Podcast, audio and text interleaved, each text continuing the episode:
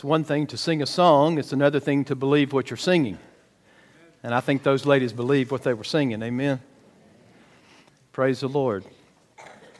I believe that this is the Word of God. It's not that it's a book that contains words about God. It is that these are the words of God to us. The Word of God has been given to us. To us. There are many truths in the Word of God that are hard to understand, and there are others that are even harder to accept. One particular inconvenient truth found in the Word of God is the truth that there is but one way, and only one way. And that truth is disconcerting to fallen mankind to think that there's only one way that cuts against the grain of our fallen nature. In America, we expect options and choices, right? We want it our way.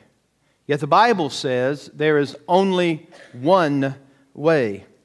On the heels of an awesome miracle of a lame man being healed from birth, remember, uh, Acts 3 doesn't give you the full commentary, but as you read through the book of Acts, you find out that he had been lame from birth and he was 40 years old.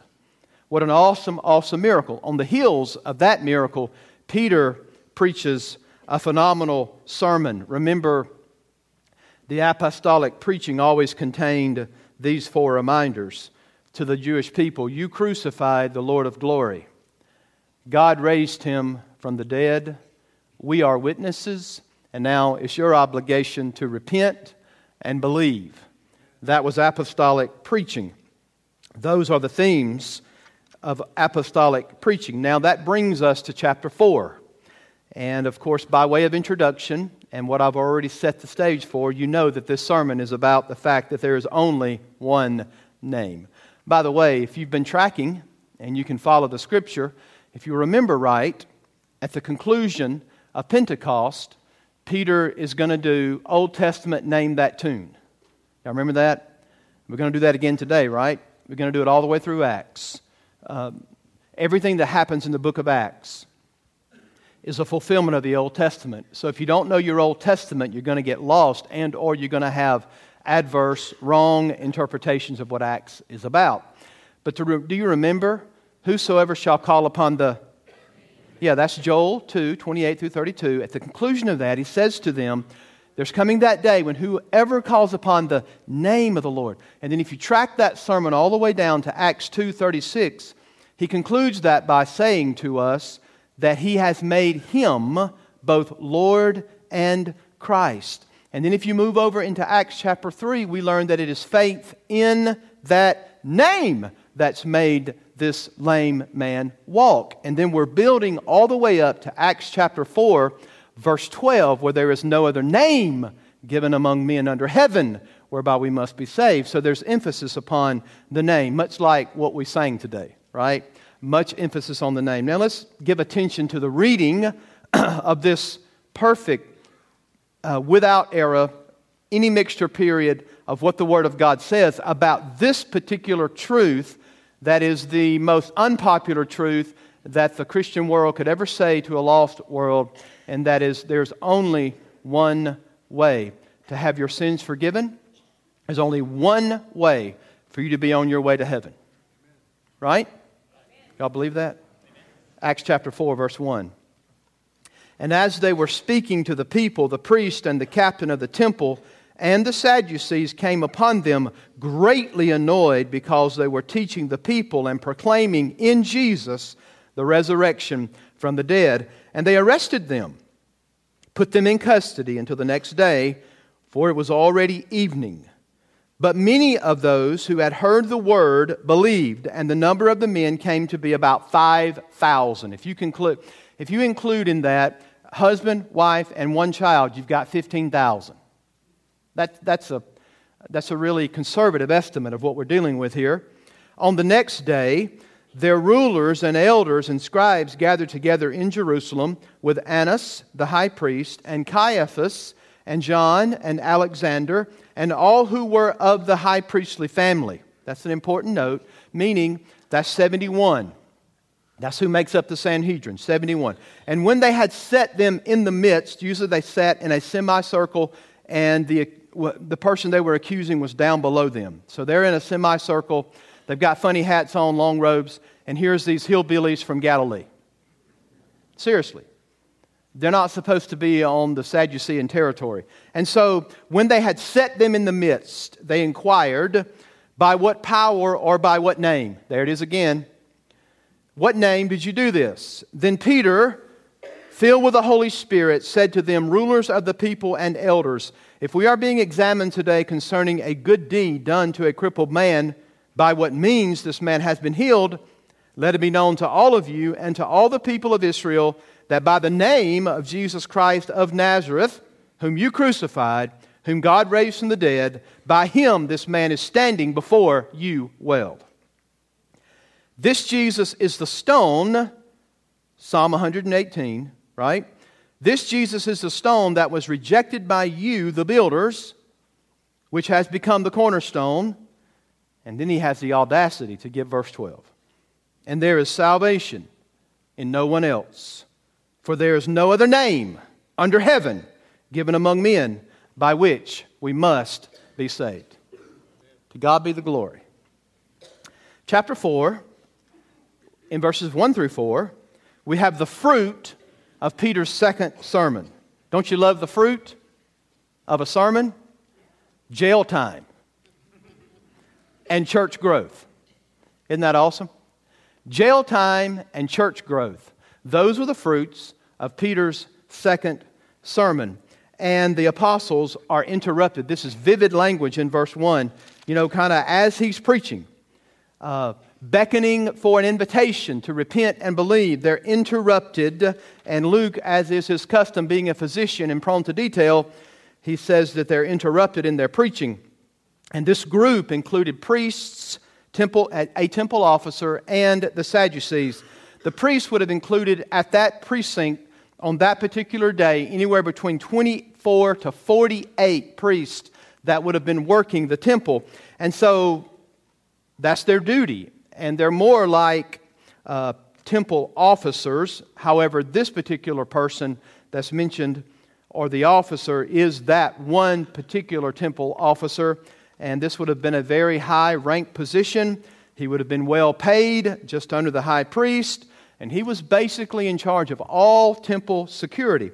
These were priestly families that constituted the religious elite the political power brokers in Jerusalem.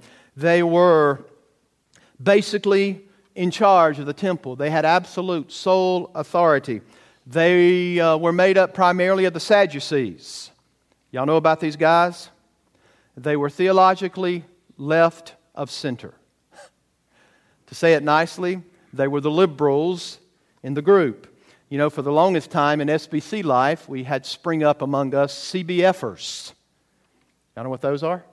It's called the Cooperative Baptist Fellowship. They're still among some Southern Baptist churches.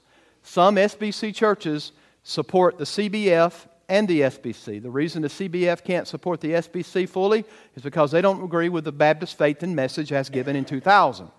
Well, I'm not going to cooperate and I'm not going to have fellowship. Cooperative Baptist Fellowship deny certain aspects that we hold dearly to the scriptures. So they're going to be the liberal wing of the Southern Baptist Convention. Am I educating y'all on something you didn't know? I can tell, right? I'm glad you don't know about them because there's none in this church, right? No CBFers here. But they're, they're the left wingers, and the Pharisees were the right wingers. They were theologically conservative. Uh, the Sadducees only believed the first five books of the Bible. That would be the books of Moses, called the Pentateuch. They believed it. And on top of that, they rejected all other Old Testament writings other than the first five. They were also anti supernatural. They didn't believe in the resurrection from the dead, afterlife, angels, or demons. And they politically believed that their number one goal was to cooperate with Rome because they didn't want anybody to upset their religious endeavors. They were extremely religious. So they thought the best thing to do was just succumb to Roman bondage and just deal with it. As a matter of fact, they believe way back in the Maccabean revolt in 165 BC that they actually ushered in the messianic kingdom because of the Maccabean revolt, revolt and they had gotten that win and victory. They really thought that the messianic age was tied to politics. Even some Americans might believe that, right? But the fact of the matter is, uh, again, they taught that the Messiah was not a person, but a political power. So these guys were not only jealous somewhat of Jesus' popularity, that wasn't the main reason. They were really upset about the fact of his messianic claims. That's what bothered them the most. Verse 2 makes it clear. Y'all see it? They're annoyed. Strong words. They're pretty much ticked off. They've had enough of this. They thought they had already taken care of the Jesus problem. But unless they could put him back in the tomb, they couldn't take away the issue of the gospel and the Lord Jesus Christ. So here are these hillbillies, and they're up there on Sadducean territory grounds, and they're preaching Jesus. They're preaching His name. They're preaching the resurrection. They're preaching that the reason this man is made whole is because he's come in contact with the living Lord Jesus Christ. These guys can't flip out their union cards. They don't have any seminary credentials. They're not supposed to be up here at all, but here they are on Sadducean territory preaching the gospel. And yet, the main thing, do you see it here? The teaching of the resurrection through Jesus Christ. The resurrection. By the way, the Sadducees did not believe in the resurrection, so that ticked them off. That's why they were sad, you see, right? They didn't believe in the resurrection. So, it's a theological offense. Now, catch this eight weeks a mere eight weeks before this. These were the very same men that put Jesus on trial with trumped up charges and put him to death. They thought they had already taken care of the Jesus problem. In verse 3, it talks about the jail time for preaching Jesus. Did you see that? And they arrested them and put them in custody until the next day, for it was already evening. Can't you see how discreetly they come in there right at evening? You know, the three o'clock was the last sacrifices to be made. Six, by six evening, and they were shutting down the temple. And they want to do it discreetly this time. It's kind of like how Don is when he's trying to turn the lights off so we'll go home. He's just kind of discreetly looking around. Every now and then he'll flip the lights up and down a couple times. You know, uh, my deacons back at Croppa would do that. They just stand in the back of the church. They turned off the lights, locked down the building uh, when it was time to leave, and they would sometimes you'd hear that light flipping on and off back there to let you know. So they're trying to be discreet. They whisk them away, kind of, and hold them overnight. They didn't want to cause a ruckus because they had this man, they, they had thrown money into his tin can for 40 years. They knew the guy couldn't walk. They knew something happened to this man because he couldn't walk. They knew that God had to restore even the ability for him to get up on his feet. He hadn't walked for 40 years and he's walking. And so they whisk them away. Uh, the church leaders are arrested, and we think all is lost, right? I mean, if Peter and John are gone, then the cause of Christ is over. But verse 4 says, But many of those who had heard the word believed, and the number of men came to be about 5,000. I think Luke, again, is a master craftsman, and he's telling us that the enemy tried to stop the gospel, yet the gospel triumphs. It still triumphs today. Peter and John are in jail all night. Folks, the enemies of the gospel can do whatever they want to do to try to stop the gospel of Jesus Christ, but the gospel cannot be stopped. Unless they put Jesus back in the tomb, it's not going to happen, right? They cannot stop the gospel. Uh, you can put the apostles in prison. There are no modern day apostles today, but you could put the original apostles in prison. You could kill their disciples. You can crush our missionaries, but you can't stop the gospel. The book of Acts is about the conquest and triumph of the gospel, and God will touch all nations with the gospel. He will save people from all people groups, and you can't stop it. Nobody can stop it. Then Luke gives us this total of 5,000, which I said before could have been up to 15. Now get this 120 3,000, 15,000. Boy, that's church growth, isn't it? That's explosive growth that the church is seeing. You know, how would you keep up with all the baptisms and all the discipling, all the interviews for church membership? The lesson is that the gospel is triumphing even amidst persecution, which is key for us to understand that that's always been the way it has been throughout all of history, is that the church triumphs and advances through persecution. Paul will say in 2 Timothy that he's suffered attacks even as an evildoer. He's treated as an evildoer, but the chains, but the gospel of God cannot be chained. Peter and John, folks, they're easily dispensable. Aren't they? Graveyards are full of people who thought they were indispensable. But the gospel of Jesus Christ moves on. He works even today. In 5 through 7, we have the, Sanhedrin's inquiry into the matter. Remember, there's, by what power, by what name? There's 71 of them. They're community leaders, they're religious leaders. It would have included scribes and professional theologians, the elite of the elite. These were the experts in the law. And then we have this list of people Alexander, Caiaphas. Let, let me just give you a note on one of them for the sake of time. How about this Caiaphas? Anybody ever heard of him? Y'all know who this guy is? Listen to John chapter 4. Aren't you glad? God is so sovereign, right? He is. John 11,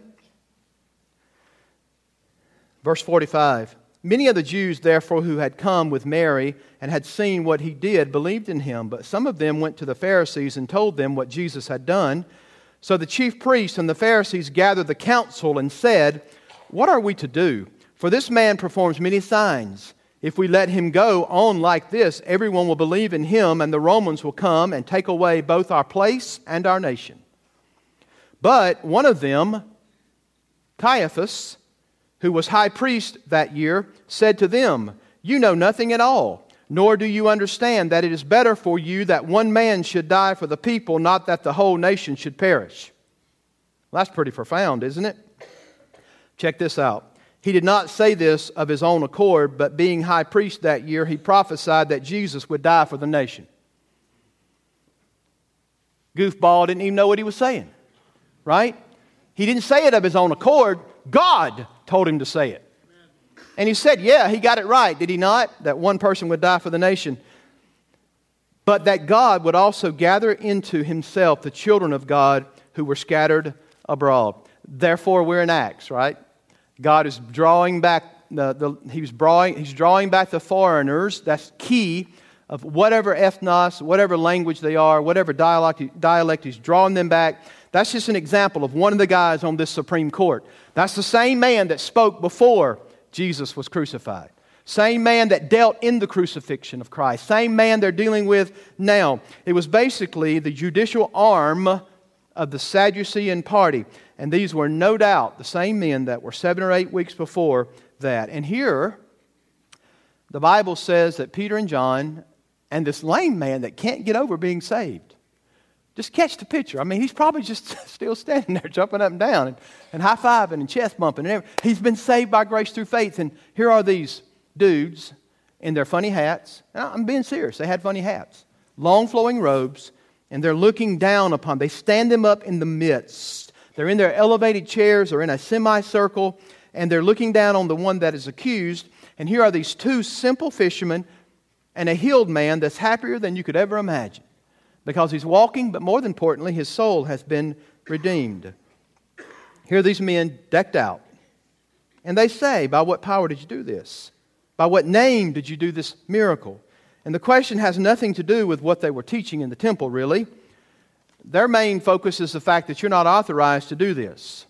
They don't even ask about why they are preaching the resurrection. And as you've already seen, uh, they think they've already taken care of Jesus. I mean, this Jesus problem is supposed to be gone. They're just simply treating these men like criminals because they've come on the wrong turf, they don't have their credentials, and they're preaching the resurrection. And they ask, Where did you get this power from? Where does it come from? John Stott aptly says memories of the trial of Jesus must have flooded Peter and John's mind when this was going on. they could hardly expect justice from the court that listened to false witnesses and condemned their Lord. Would they suffer the same fate? Now, you don't get that kind of persecution in the great US of A if you tell people about Jesus, do you? You don't right now, but you might in the future. But our brothers and sisters across this world face this every day. And you just don't know about it, but they do. You might remember that some two months later, we've got Peter who's confronted by a little servant girl about his vow to Jesus, his association with Jesus. And this little girl doesn't have on funny hats and a long robe. She's just a little servant girl. And not once, not twice, but three times, Peter's going to deny Jesus. And on the third time, he's going to curse and swear by an oath that he disavowed his allegiance. I do not know this man. The same Peter that chickened out in the face of a little girl, that same one who denied Jesus Christ three times stands in front of the very seat of all Jewish power, the most powerful group in the world at that known time, and he's standing before them filled with the Holy Spirit of God, and he didn't chicken out. What amazing boldness to proclaim who Jesus Christ is. Now, Jesus' promise has come true as well, right? Promise fulfillment. What did he tell those disciples? He told them in Matthew 10 and 21 of Luke's gospel that you will be taken before rulers, you're going to be taken before kings, and you won't have to worry about what you're going to say because in that hour, the Holy Spirit of God will tell you what to say. And it's being fulfilled right here in the book of Acts. So here is Peter, right in the middle of the Supreme Court of the day, filled with the Holy Spirit, fulfilling all that Jesus said he was going to fulfill. And he speaks the word with boldness and without fear. And he addresses them. He addresses them straightforwardly, respectfully, but the, you know, the tone of the trial is about to change because Peter and John are really not the ones on trial, right? It's those 71 that make up the Sanhedrin that are on trial. And of course, listen to the words. If we are, being examined today concerning a good deed done to a crippled man, by what means this man has been healed. The actual word is sozo, which is save, right? Rescued from danger. That's the actual Greek word. If you're asking us about this, here's the answer. Answer. The physical healing was a picture of his soul's restoration. I told you, God doesn't do miracles willy nilly. This is not a miracle fest at a camp, at a Pentecostal camp meeting. There's a reason why Jesus healed this man. It was, a, it was a, an attestation of the fact that he had been healed on the inside. And then, sins being forgiven, God gives him the ability to walk. The miracle was a picture of restoration, that Jesus Christ is the only one that can restore spiritual life and save your soul, but also restore physical life. In other words, if you want to talk about what it means to be good for people or good to people, you Sanhedrin, just watch what Jesus did. Look back at what Christ did to this person. Remember, they asked that question. If you're asking about this good deed, what can be greater than to save a man's soul? For the individual to be saved. And here's the truth. And let everyone in Israel know it. It is in the name of Jesus Christ of Nazareth What's that mean in the name of him? Well, it's the full revelation of his name. The name Yahweh was the name of God associated with all that he is in character, in revelation, and in worth. And he says this is done in the full character and worth and work of Jesus. And then he adds in Jesus of Nazareth. Wow. Katie barred the door on that one, right? Because he's specifically saying that this God was Jesus of Nazareth. We're talking, we're not talking about your Messiah stuff that you believe back from the Maccabean revolt, revolt that's built on a chicken coop theology. We're talking about the true Messiah, Jesus of Nazareth. Check out that slap in the face. It's almost like they say, You remember him just eight weeks ago. Eight weeks ago, you crucified the Lord of glory. You killed your covenant God. Yahweh God. You put the God man on the cross. Yes, the one that was from Jerusalem, not from Jerusalem, but the one from Nazareth. He was not a man from your sacred halls up here in Jerusalem in the temple. As a matter of fact, he's not the one you expected.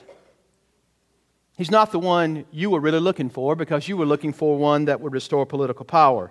And to make sure they knew what he was talking about, he says, You crucified him. Uh, any doubt about who he's talking about?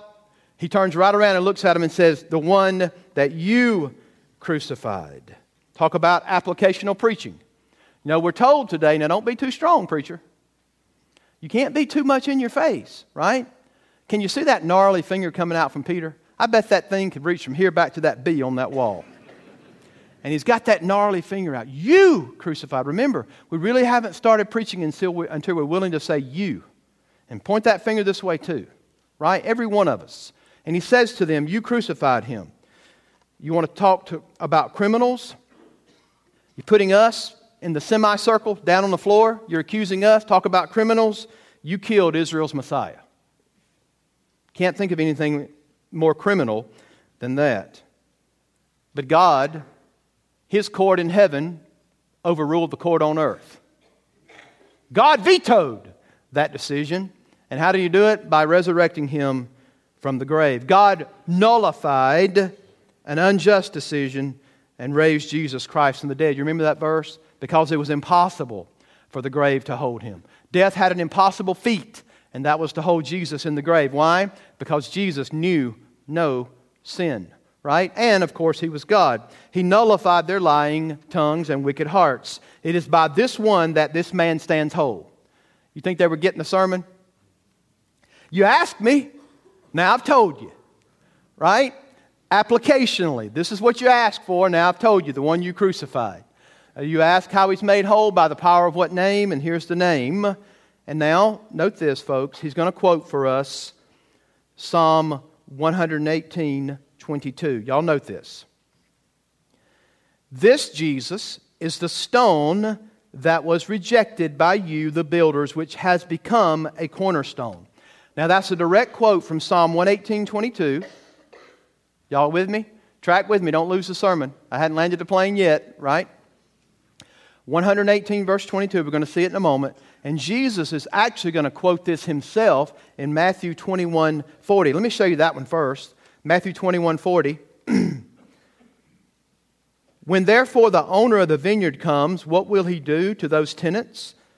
They said to him, He will put those wretches to a miserable death and let out the vineyard to other tenants who will give him the fruits in their seasons.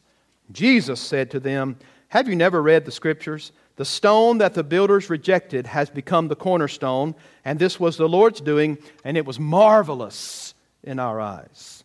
Well, Peter will use this same verse in his first epistle in chapter 2, and he says that this stone has become precious in our sight. So in Acts, Peter connects the builders to who?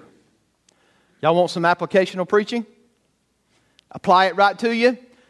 Who does Peter say the builders are? Those religious people. I tell you, and I've said it over and over again, most of the people in the Bible were saved out of religion. These were very religious people, but they were very lost, right? They were lost. And so here are these religious leaders, and Peter says, You are the builders. You're the ones who rejected the cornerstone. He was rejected by you, the builders. He is the chief cornerstone. Now, if you would, flip over to Psalm 118.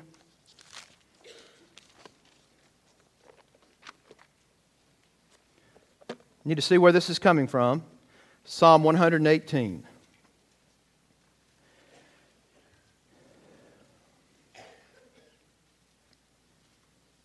They knew this psalm, by the way. The chief cornerstone is rejected in the sight of men, but exalted by God. This was God's doing. Beginning in verse 19 Open to me the gates of righteousness, that I may enter through them and give thanks to the Lord. This is the gate of the Lord. The righteous shall enter through it. I thank you that you have answered me and have become my salvation. Now, folks, who is he addressing there? Lord in caps, that is Yahweh.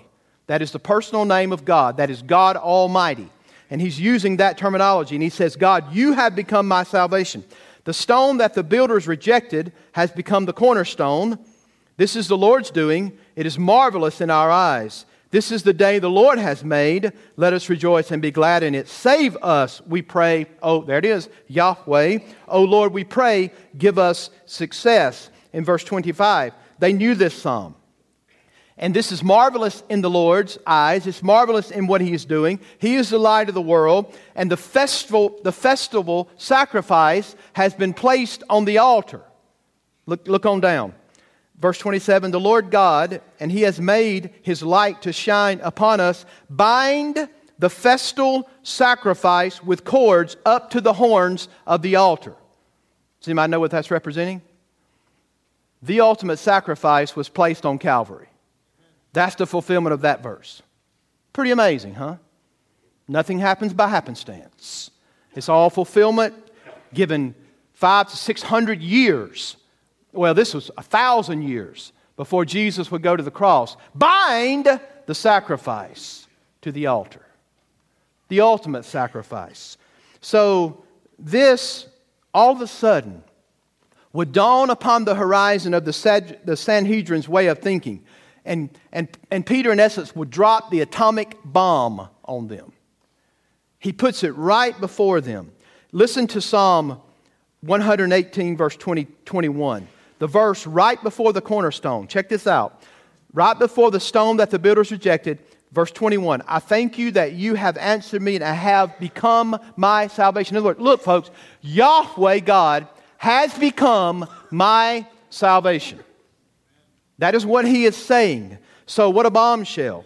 They knew the verse that preceded that section. And then Peter has this out of the world boldness, out of the world confidence, an incredible, insane boldness to give us verse 12.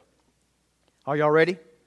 And there is salvation in no one else, for there is no other name under heaven given among men whereby we must be saved. Now, I've got three applications for you. Are you ready for them? They're just straight off the text, and it'll be real fast. The first one there is salvation in no other. This is not complicated.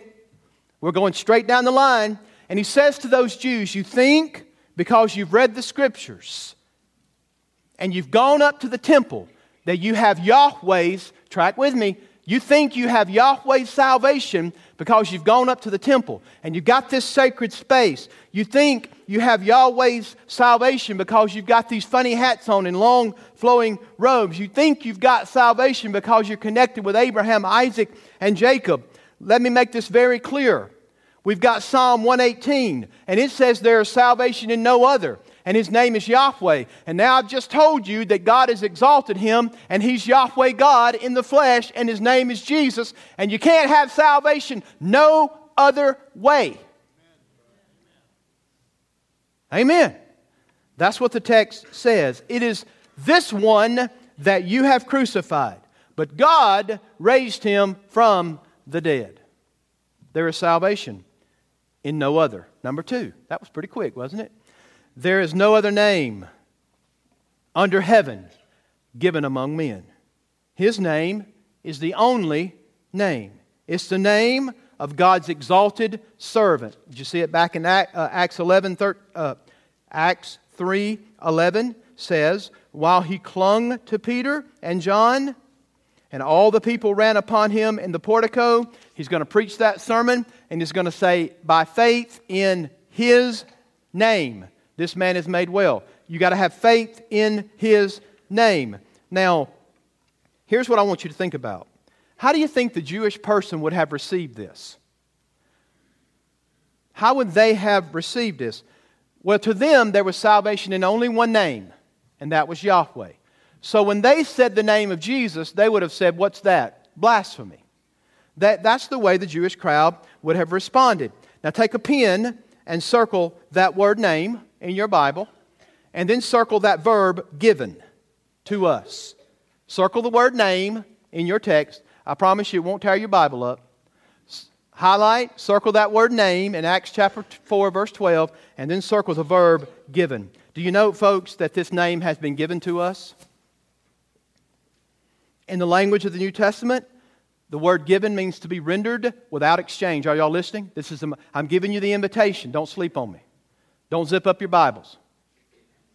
Zip, zip, zip. You ever hear people do that? During the invitation. This is important, folks. I'm telling you there's no other way. You've heard that, right? And I'm telling you there's no other name. This is important. This is life or death. It's taking you one step closer to heaven as you listen, or one step closer to hell. This is the name that has been given. Now, hear that again. It's been given to us, which means it's rendered without exchange. It means for me to place something in your hand and not expect anything in return. And the tense of the verb means that it's been done in the past and it has present abiding results today. That's what the tense given means. So it indicates that God is the one performing the act of giving. This is what God has done for you. He's given you the name. He's given you the name. This is what God has done for us. It is a gift from God. Is this not what John 3:16 teaches? In this manner, God loved the world that he gave his only one unique son that whoever believes in him will not perish. He gave as a gift. Romans 6:23, for the wages of sin is if you get what you deserve for your sin, you're going to get death. The wages paid off is death. You're going to get that. But the say it. Does that sound like Acts 4:12? It's the gift of God. How about Ephesians 2:8? For by grace are you saved through faith. And that not of yourself. It is a gift of God, not of works, lest any man should boast. Please don't miss this. This salvation is something that has been given to you. You didn't earn it, you cannot achieve it. And you can work yourself, your fingernails slammed to the bone, and you'll never accomplish it in your life. You can't buy it, it is freely given to you. Herein is the problem that cuts across, across the grain of our biggest struggle. We don't like anything as a gift. Mankind wants to believe that they have attained something on their own that they can pull themselves up by their bootstraps. And, and you can look at another man and you can say, Well, I've made it further than you've made it. And mankind struggles with this. We want to earn or deserve our salvation. Incidentally, that's what separates Christianity from all the other false religions. You heard it from this pulpit. There's only one true religion that brings you to God, and it's not because man goes to God, it's because God came to man. That's the only way we can do that. But think about this for a moment. In Islam, you have the hope of heaven, as they would characterize that, but you got to keep the five pillars of Islam.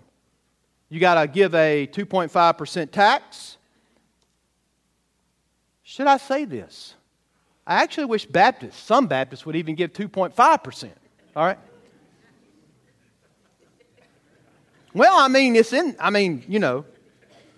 But your good deeds are to outweigh your bad deeds or, in the end, you must be a martyr for Allah, not Yahweh, but Allah. The end result is you're working your way to heaven through Islamic teachings.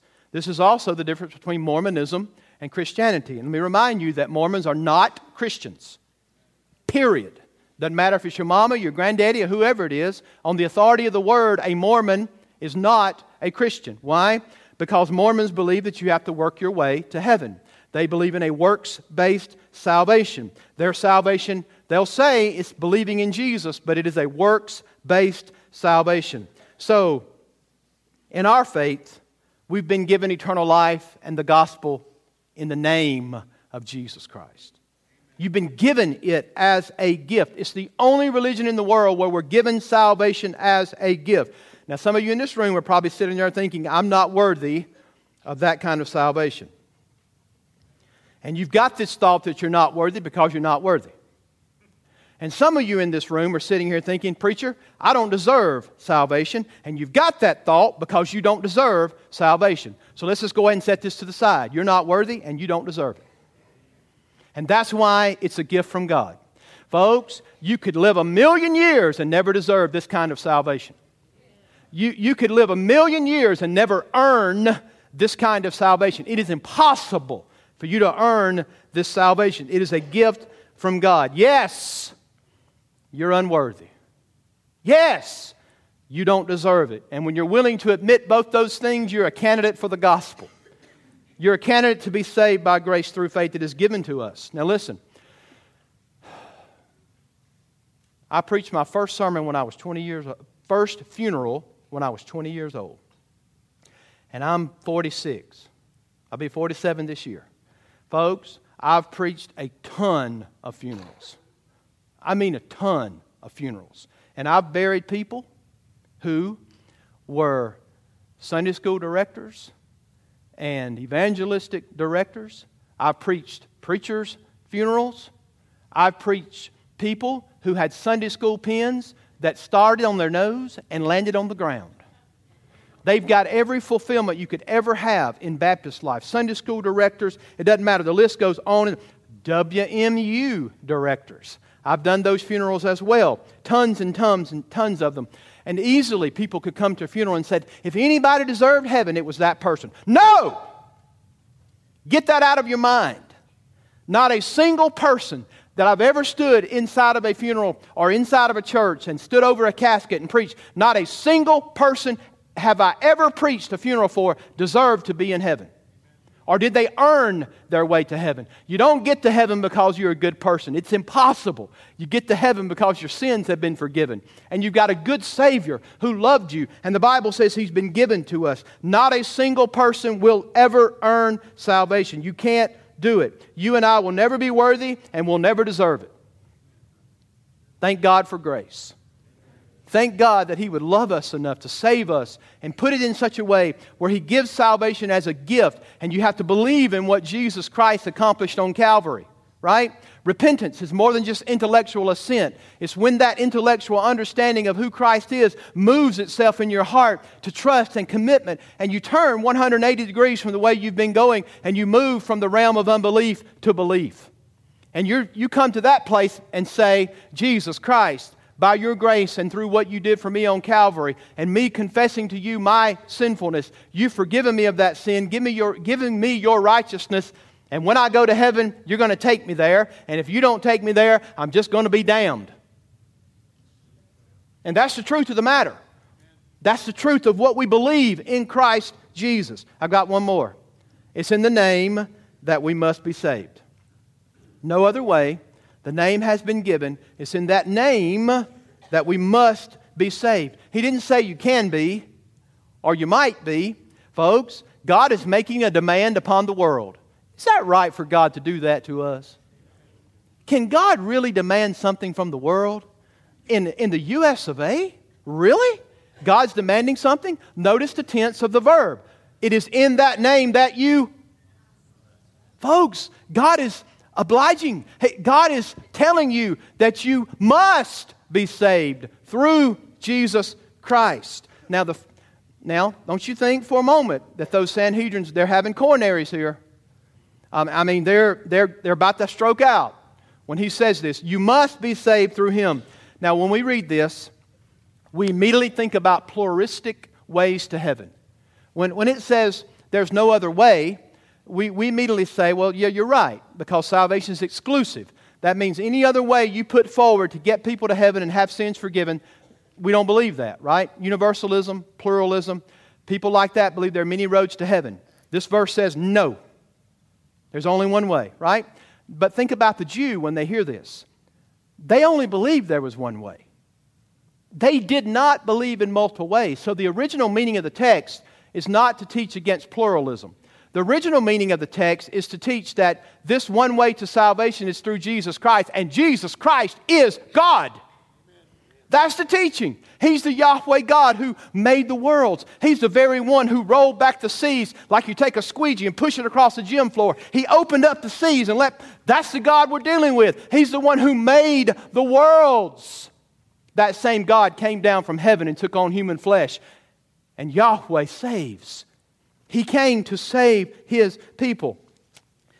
Y- y'all got anywhere to go? Just a few more words and I'm done. All right, Isaiah, listen. He, he's calling on Yahweh's name that brings salvation. And listen to Isaiah 43:11. Don't turn, just listen, because I know you don't have time. 43:11. Listen to this verse. I, I am the Lord, and besides me there is no Savior. Well, that's good. It says, I am Yahweh, and besides me there is no Savior. Now, track with me, verse 45, chapter 45, verse 21. Declare and present your case. Let them take counsel together who told this long ago, who declared it of old. Was it not I, the Lord? And there is no other God besides me, a righteous God and a Savior. There is none besides me. Turn to me and be saved, all the ends of the earth, for I am God and there is no other.